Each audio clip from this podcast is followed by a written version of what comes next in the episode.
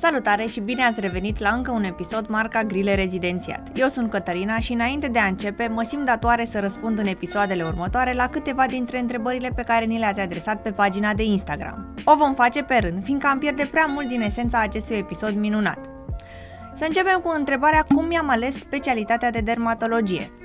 Primul criteriu a fost să fie ceva care să-mi placă și care să mă determine să mă duc la muncă de plăcere – în concordanță cu primul criteriu a fost că vreau să tratez o patologie vizibilă și pe care o pot surprinde din timp, eu având o memorie vizuală foarte bună. De exemplu, mereu mă vedeam mergând într-un tramvai sau autobuz sau pe stradă, uitându-mă la pielea oamenilor în speranța că voi găsi o patologie și voi sfătui unde să se ducă și cât de gravă sau urgentă este. Apoi, neapărat am vrut ceva fără gărzi. Salariul din rezidențiat nu m-a interesat, dar a contat foarte mult faptul că mă pot dezvolta în privat și pot crea ceva unic. Un alt lucru care a contat enorm a fost faptul că dacă mă plictisesc, pot oricând să mă acces pe una din celelalte ramuri ale dermatologiei. De exemplu, dacă vreau să am contact cu copiii, pot merge pe dermatopediatrie. Dacă vreau să mă ocup de partea de frumusețe, pot merge pe estetică sau dermatocosmetică. Dacă vreau să trăiesc periculos, pot merge pe dermatochirurgie. Iar dacă vreau să nu am contact cu pacienții, pot merge spre dermatopatologie și să stau cu ochii doar în microscop. De asemenea, pot să mă axez și să fac încă o specialitate și să merg spre dermatoalergologie. Pe final, aș fi ipocrită dacă nu aș menționa obsesia mea pentru coșuri, chisturi și puroi. Dar să revenim. Vă invit să aflăm în episodul de astăzi, împreună cu medicul rezident Alina Forai, cum este rezidențiatul pe sănătate publică și management. Să-i dăm drumul! Salutare Alina, bine ai venit la podcastul Grile Rezidențiat. Vreau să-ți mulțumesc în numele întregii echipe că ne-ai acceptat invitația și că vrei să oferi valoarea inițiativei noastre și mereu ne-am întrebat cu ce se mănâncă această specialitate și fiind atât de greu să o găsim, suntem atât de recunoscători că te avem pe tine aici. Mulțumesc și eu de invitație. Chiar uh, sunt super fericită că cineva m-a recomandat pentru, pentru podcastul ăsta. E și un uh, exercițiu bun pentru mine. Uh, și chiar vreau să fac cunoscută specialitatea, fiindcă foarte mulți, adică mi se pare că eu sunt și cadru didactic la Universitatea de Medicină și Farmacie Iuliu Hațeganu Aș dori să specific foarte clar că orice părere spusă în acest interviu e una personală și nu ține neapărat de opinia universității sau a colegilor mei. Și mi se pare că și predau foarte mult și la studenții mediciniști de anul 6. Și nu știu, ei habar nu au cu ce se ocupă și că există varianta asta de rezidențiat și atunci mi se pare important să diseminăm informația puțin de specialitate. Minunat. Poți să încep să ne spui cum ți-ai dat tu seama că aceasta e specialitatea pe care o vrei, dacă ți-ai dorit-o dintotdeauna sau a fost așa o simplă întâmplare? Uh, au fost o serie de întâmplări. Vă dați seama că n-am, nu am ajuns la medicină cu gândul că vreau să fac sănătate publică. Nu cred că ajunge cineva în, în, în, la medicină și se gândește că dorește să facă asta. E, am avut oportunitatea să lucrez pe proiecte de sănătate publică din anul 4 de facultate. În primii ani eram convinsă că doresc să fac ATI. Am, e o mhm. poveste destul de lungă legată de, de seria de întâmplări ciudate mi-am dat seama că nu doresc, adică după perioada de practică din anul 3, între anul 3 și anul 4, mi-am dat seama că nu pot să fac ATI. Adică chiar uh, doresc să am o viață personală. Și atunci uh, am intrat și într-o oarecare de stare depresivă, nu știam de ce mai fac medicină. Am mers apoi printr-o serie de întâmplări am ajuns la, la un training pe scriere de granturi de cercetare și de acolo s-a schimbat 100 la, 180 de grade traiectoria mea. Deci uh, am scris primul grant de cercetare în anul 4 și de acolo tot mi-am dat seama că, ok, a, asta doresc să fac pe viitor. Ok. A contat pontajul tău în alegerea specialității? Uh, nu, absolut deloc. Uh, adică am avut un punctaj destul de bun, uh, dar nu a contat. Uh, mai era un post deschis de epidemiologie la Institutul Național de Sănătate Publică și uh, eram între epidemiologie sau sănătate publică în ziua uh, în care am, a trebuit să aleg. Din fericire, nu am mai ales postul fiindcă s-a luat. Și era și anul cu pandemia, adică era 2019 și a urmat toată pandemia după și eram foarte fericită că nu am ales acel da. post în anul cu pandemia. Deci... Exact. Cum a fost primul an de, de rezidențiat? Uh, primul an, v-am zis, uh, primul an de pandemie am reușit să colaborez și cu, și cu Direcția de Sănătate Publică. Am uh, înțeles în sfârșit care, cum funcționează sistemul de sănătate, fiindcă mi se pare absurd că am terminat șase ani de medicină și nu știam cum funcționează sistemul de sănătate. Mi-am dat seama și de deficitele din sistemul de sănătate. Știți prea bine cât de promovată a fost sănătatea publică în acel an da. cum uh, s-au reorganizat toate instituțiile de sănătate publică, și-au dat demisia cei de la Direcția de Sănătate Publică, uh, era un haos complet și atunci mi-am dat seama cum funcționează, cum mă pot implica eu, care sunt deficitele și ce și care sunt responsabilitățile instituțiilor din sistem. Poți să detaliezi puțin mai mult, astfel încât să înțelegem cu ce se ocupă exact specialitatea asta? Ah, e o poveste foarte lungă, cu, adică specialitatea noastră, de fapt, are foarte multe supra-specializări. Okay. Și în vest, în, în vest există um, mentalitatea în care uh, e o diferență foarte mare față de vest. În vest poți să faci licențe de sănătate publică, nu trebuie să fii medic, ești o Um, dezvolți o serie de competențe pe partea de management de sistem de sănătate publică, pe resurse umane, pe scrierea de proiecte, pe cercetare, apoi faci master de epidemiologie sau sănătate publică și avansezi în carieră, dar nu trebuie să fii neapărat medic. La noi, uh, sistemul zice că trebuie să fim medici și apoi putem să facem rezidențiatul de sănătate publică și să practicăm. Uh, e o diferență din, uh, probabil datorită sistemului comunist și cum a fost implementat atunci sistemul medical. Ca să reduc informația foarte mult, există o serie de 10 servicii esențiale pe, speci- pentru această specialitate. Unu, evaluăm și monitorizăm starea de sănătate, factorii care influențează sănătatea și nevoile de sănătate a comunității de exemplu, un medic, în mod normal, vorbește de antecedentele heredocolaterale, factorii constituționale ai, pacienți, ai, ai pacienților și apoi uh, diagnostichează, face un tratament. Noi ne uităm pe ansamblu de factori care pot influența starea de sănătate, cum ar fi factorii socioculturali, factorii de mediu, factorii economici. Și încercăm să implementăm intervenții și programe care să modifice acești factori, de exemplu, accesul la servicii de sănătate sau producerea de alimente sau condițiile de muncă, condițiile de, um, de um, Uh, mediu în general, pe partea de calitatea aerului, solului și apei. Deci putem să mergem pe orice factor de mediu care, care ne influențează starea de sănătate. Asta ar fi unul dintre servicii. Al doilea, să investigăm problemele de sănătate care afectează populația.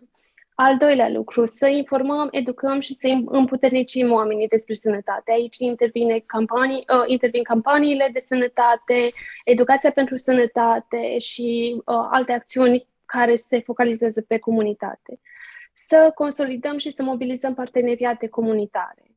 Să creăm și să promovăm și să implementăm politici de sănătate publică și legi.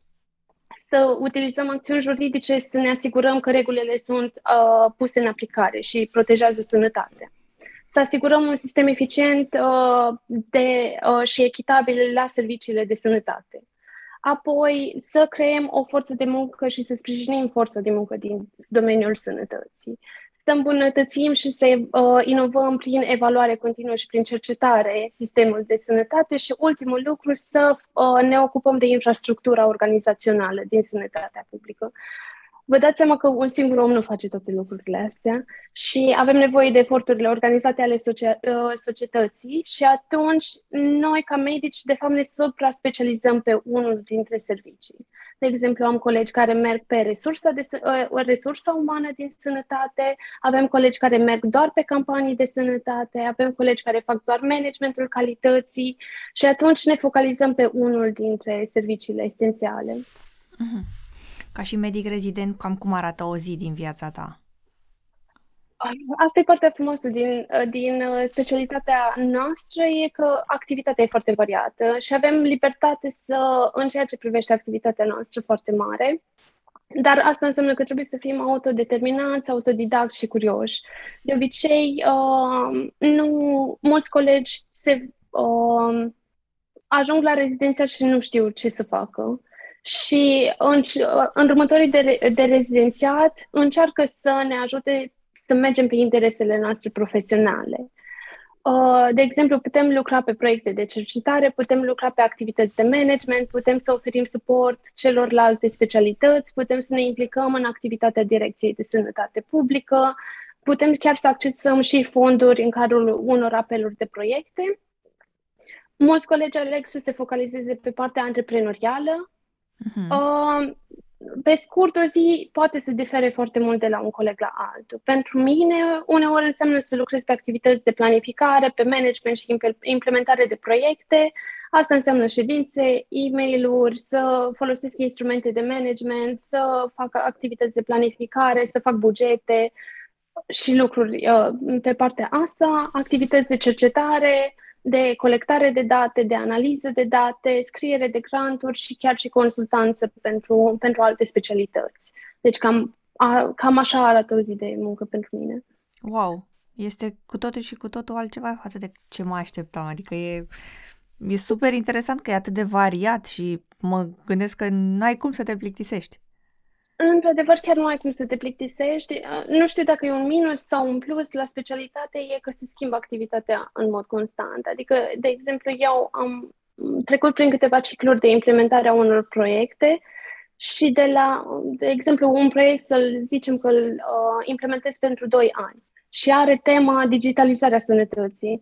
Apoi, anul ăsta mi s-a, mi s-a finalizat acel proiect și am început să lucrez pe serviciile de sănătate mentală a migranților. Deci o temă complet diferită și asta ar însemna că eu, mie mi s-a schimbat pur și simplu cariera în, în, da, da, în doi ani. Și atunci nu avem acel lucru repetitiv că vine pacientul, pleacă pacientul, vine pacientul, pleacă pacientul, ci tot timpul, de la an la an, se schimbă lucrurile. Cum e cu satisfacția muncii la sfârșitul zilei, ah. având în minte acest aspect că ți se tot schimbă de la an la an? E o diferență enormă față de specialitățile clinice unde vine pacientul, pui diagnostic, tratezi și în majoritatea cazurilor poți să vezi care e impactul tău direct. Îți mulțumește pacientul și e fericit și pleacă acasă.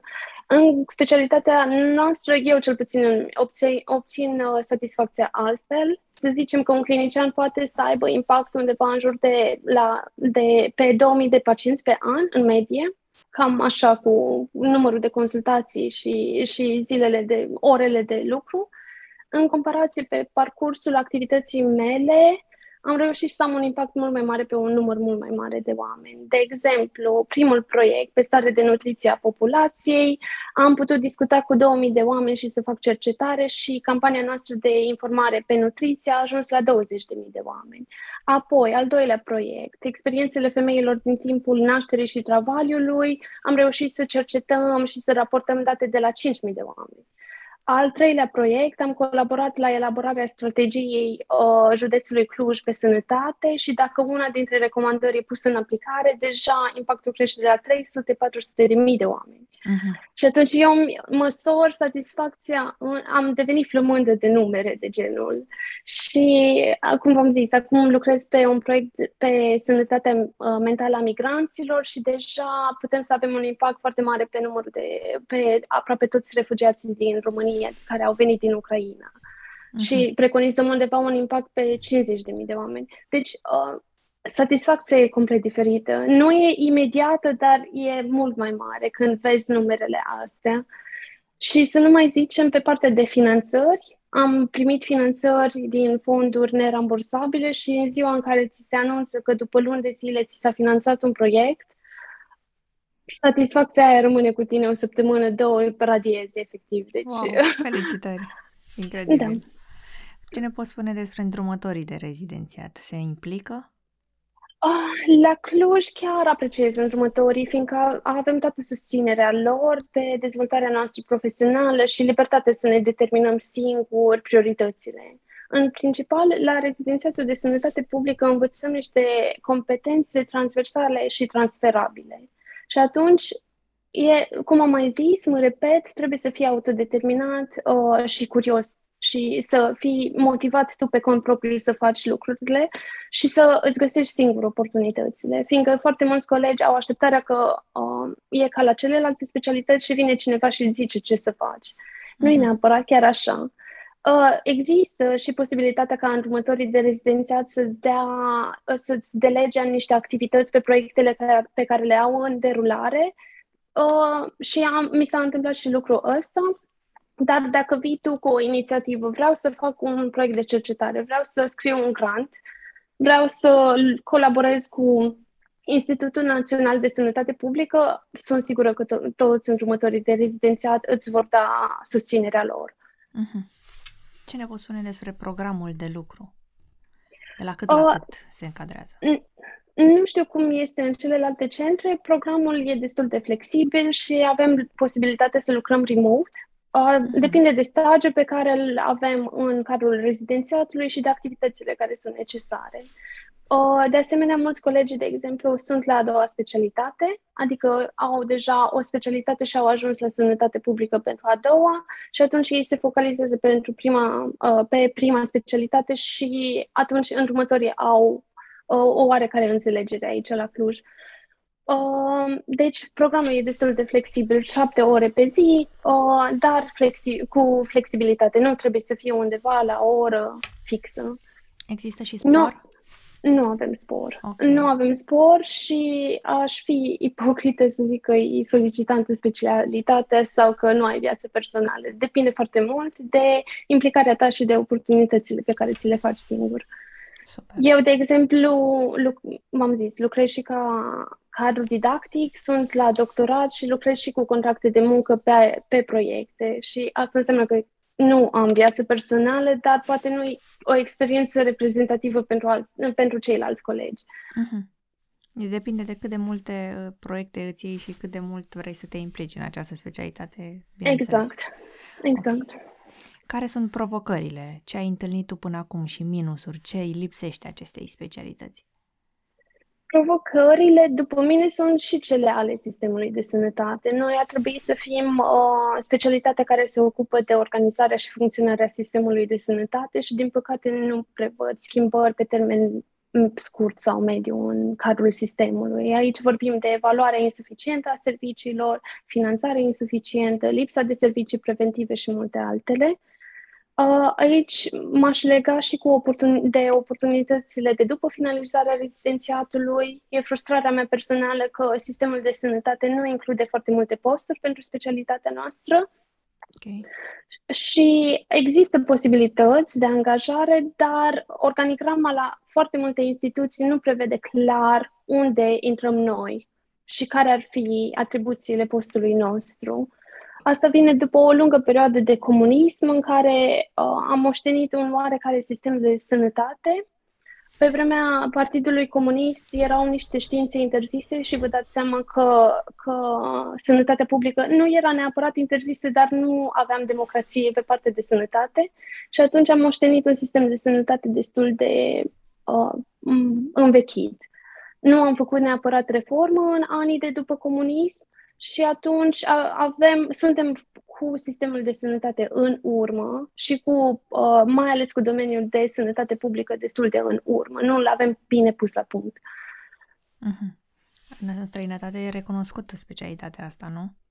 Da, e, e recunoscută și, dar cum am mai zis, există o diferență, adică poți da, să faci da, da. medic și să ai o specializare de sănătate publică, dar foarte mulți din cadrul sistemului sunt, uh, de fapt, licențiați ca specialiști în sănătate publică, nu ca medici. Uh-huh. Având această specialitate, practic, uh, poți opta pentru o carieră de management la MSE? Sau, Sigur ceva angajat într-o structură internațională fix pe SPM? Sigur. Okay. Uh, Organizația Mondială a Sănătății are un sistem online de recrutare și un newsletter cu pozițiile vacante. Uh, pe partea de OMS există dezavantajul că pozițiile respective sunt pe contracte uh, pe perioade determinate de muncă. Nu ajuns să lucrezi la OMS pe viață. Uh-huh. Și în același timp competiția e foarte mare, adică toată lumea din, adică din toate țările uh, pot să aplice uh, medici.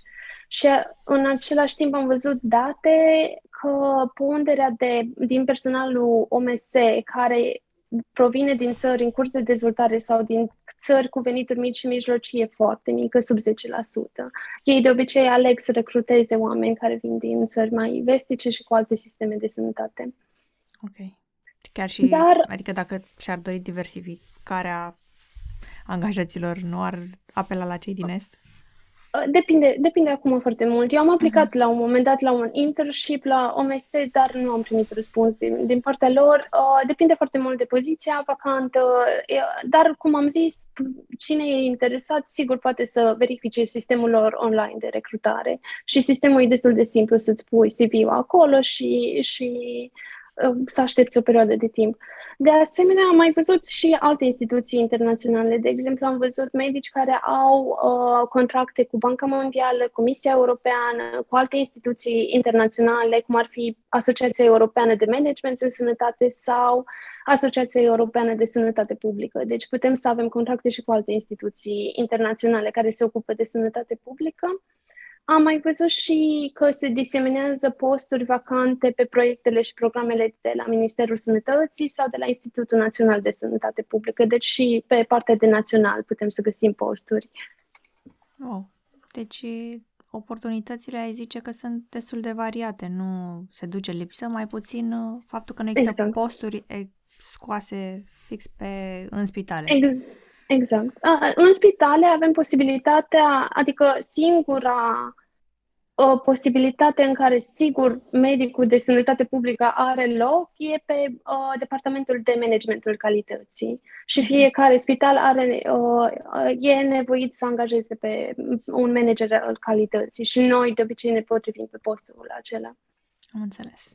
Ca și competențe practice, ce poți să înveți ca fiind uh, medic? Aici?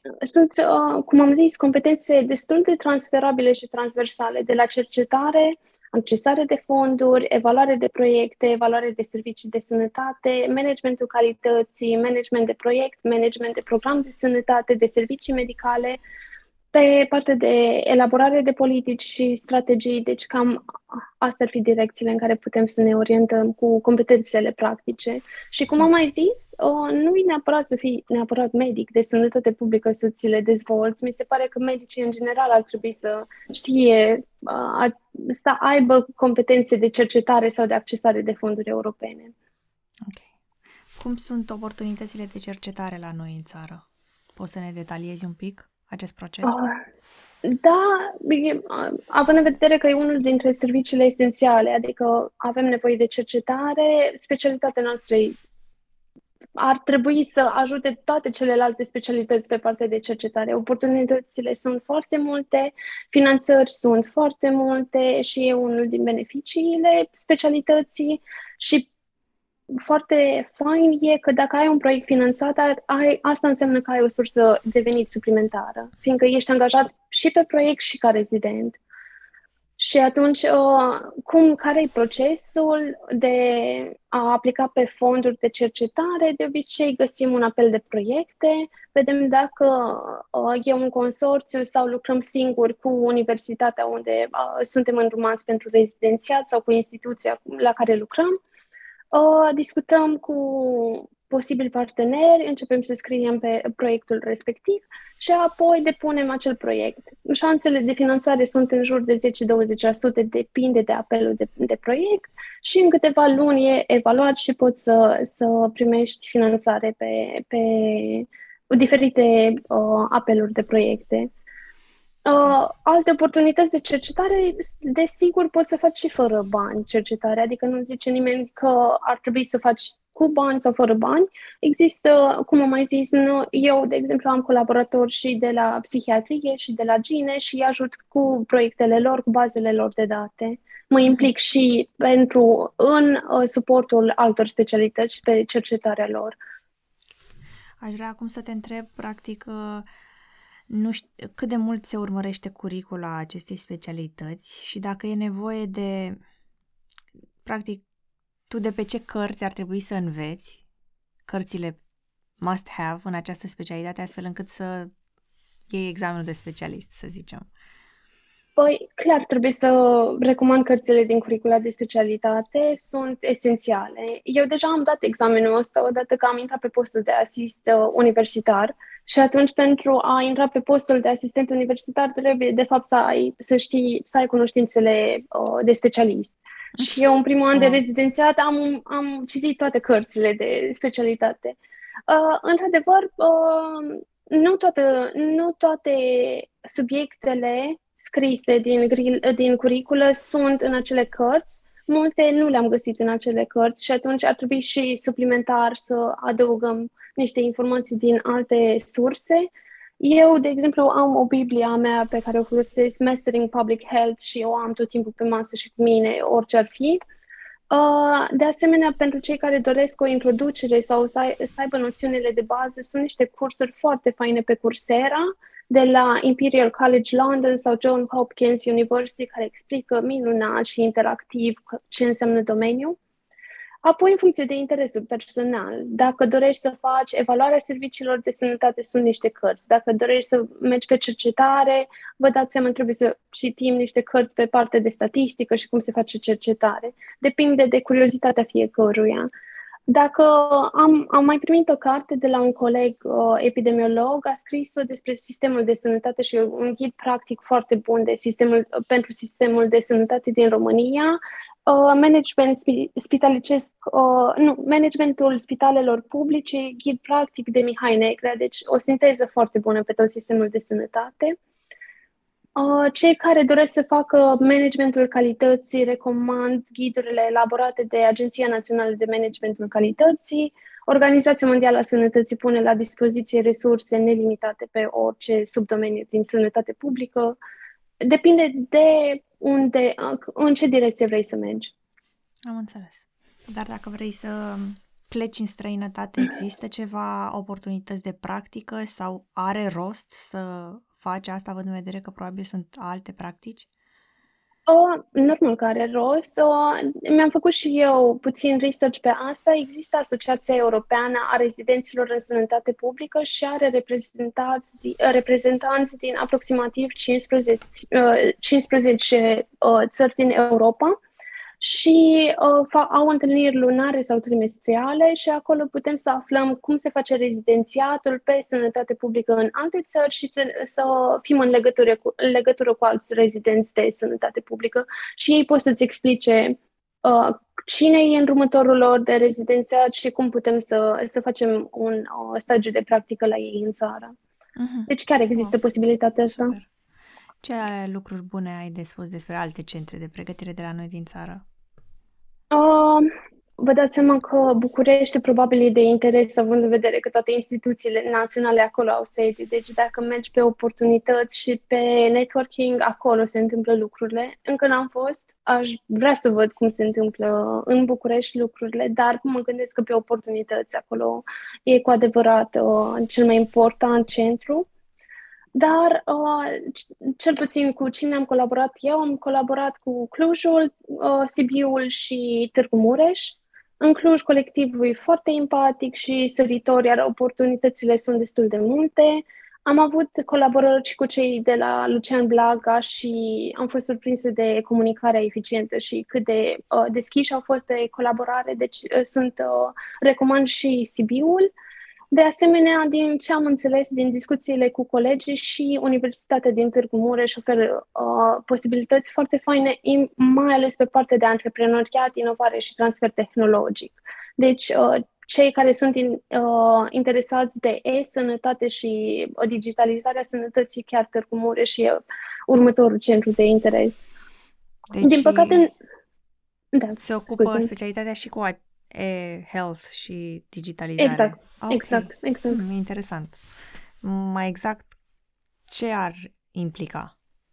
Ce ar implica pe partea de digitalizare? Da, da, da. Ce ai face ca și medic rezident oh, pe această specialitate? De exemplu, evaluarea rentabilității unei tehnologii medicale. Okay. E, e responsabilitatea noastră Super. să facem asta.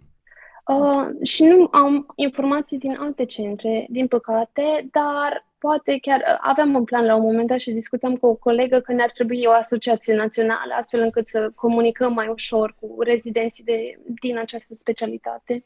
Sunt surprinsă că nu există, adică, dar uh, poate acum e o oportunitate bună de a începe acest lucru. Exact.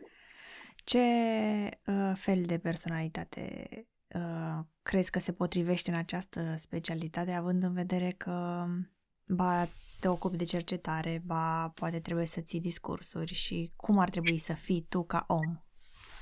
Mm, din câte am observat, se potrivește ca o mânușă specialitatea celor care sunt buni pe networking și pe community building, celor cu aptitudini de leadership și antreprenoriat, cei cu simț civic și care doresc să schimbe lucrurile și sunt implicați în comunitatea lor, care sunt autodeterminați și autodidacți. Am văzut un tipar și foarte mulți uh, din cei care se uh, uh, implicau în OSM frecvent aleg și sănătate publică și management, deci am văzut și, și lucrul ăsta.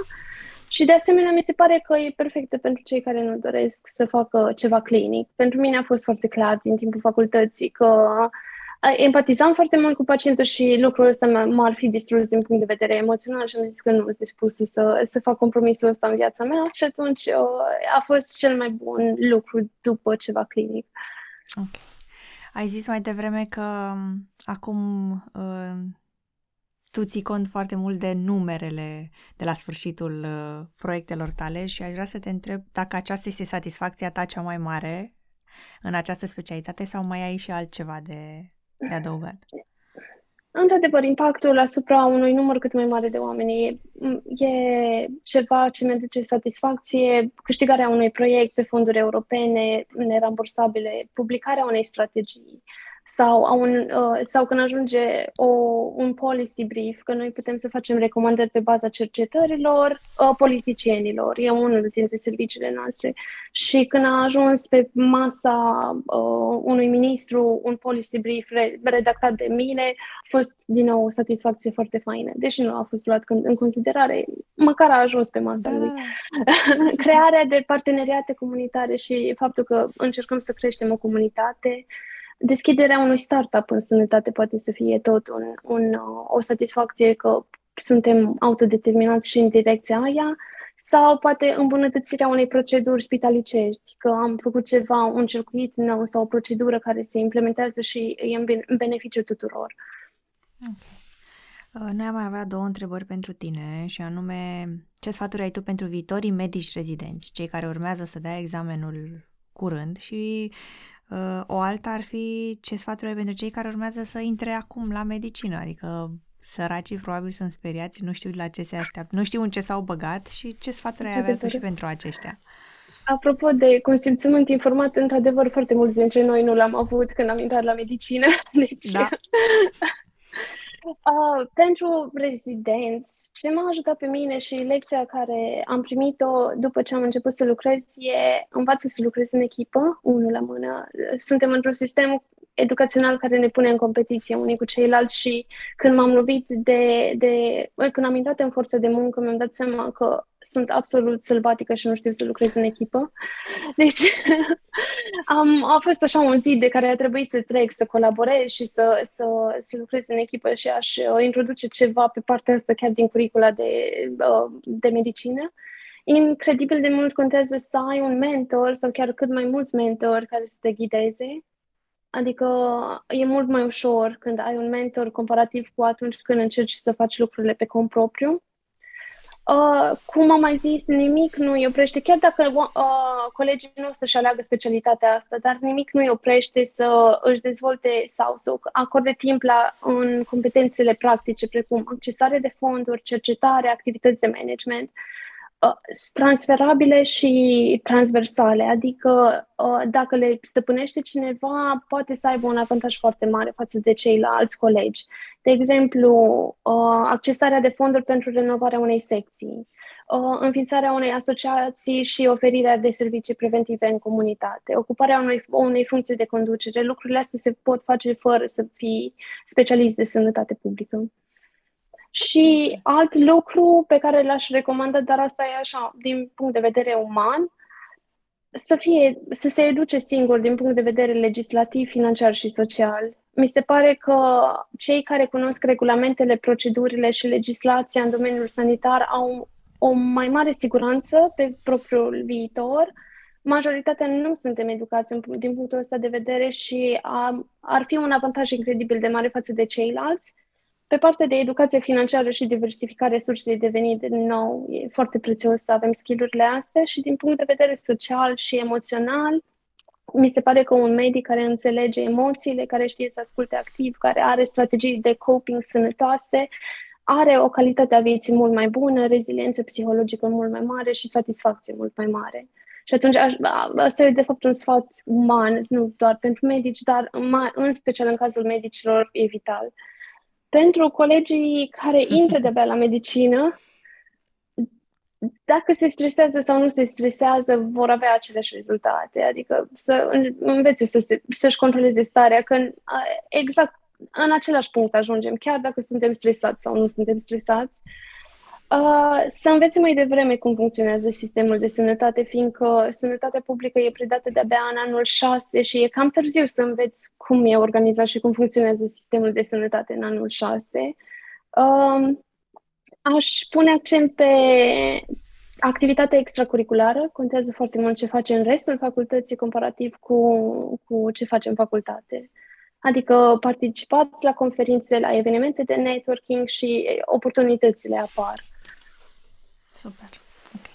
Păi, okay. fiindcă am ajuns la final, Îți mulțumim încă o dată pentru deschiderea de care ai dat dovadă și pentru informațiile pe care ni le-ai furnizat. Sunt absolut convinsă că acest episod mult așteptat o să fie pe placul celor care o să-l urmărească.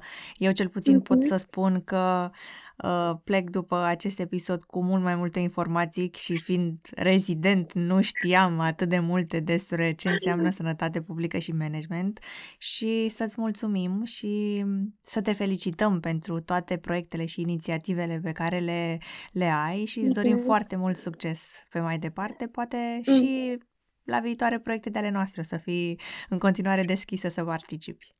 Sigur și felicitări și vouă. Mi se pare că proiectul vostru e chiar în ajutorul tuturor și m-a ajutat și pe mine când mi-am dat rezidențiatul. Deci, efectiv, uh, chiar sunt foarte grateful și majoritatea colegilor probabil sunt pentru tot ce faceți și informațiile pe care ni le oferiți e foarte greu să știți prea bine cu informațiile în România, așa, căutăm acul în carul cu fân și mi se pare că le puneți așa pe tavă și e un lucru foarte bun.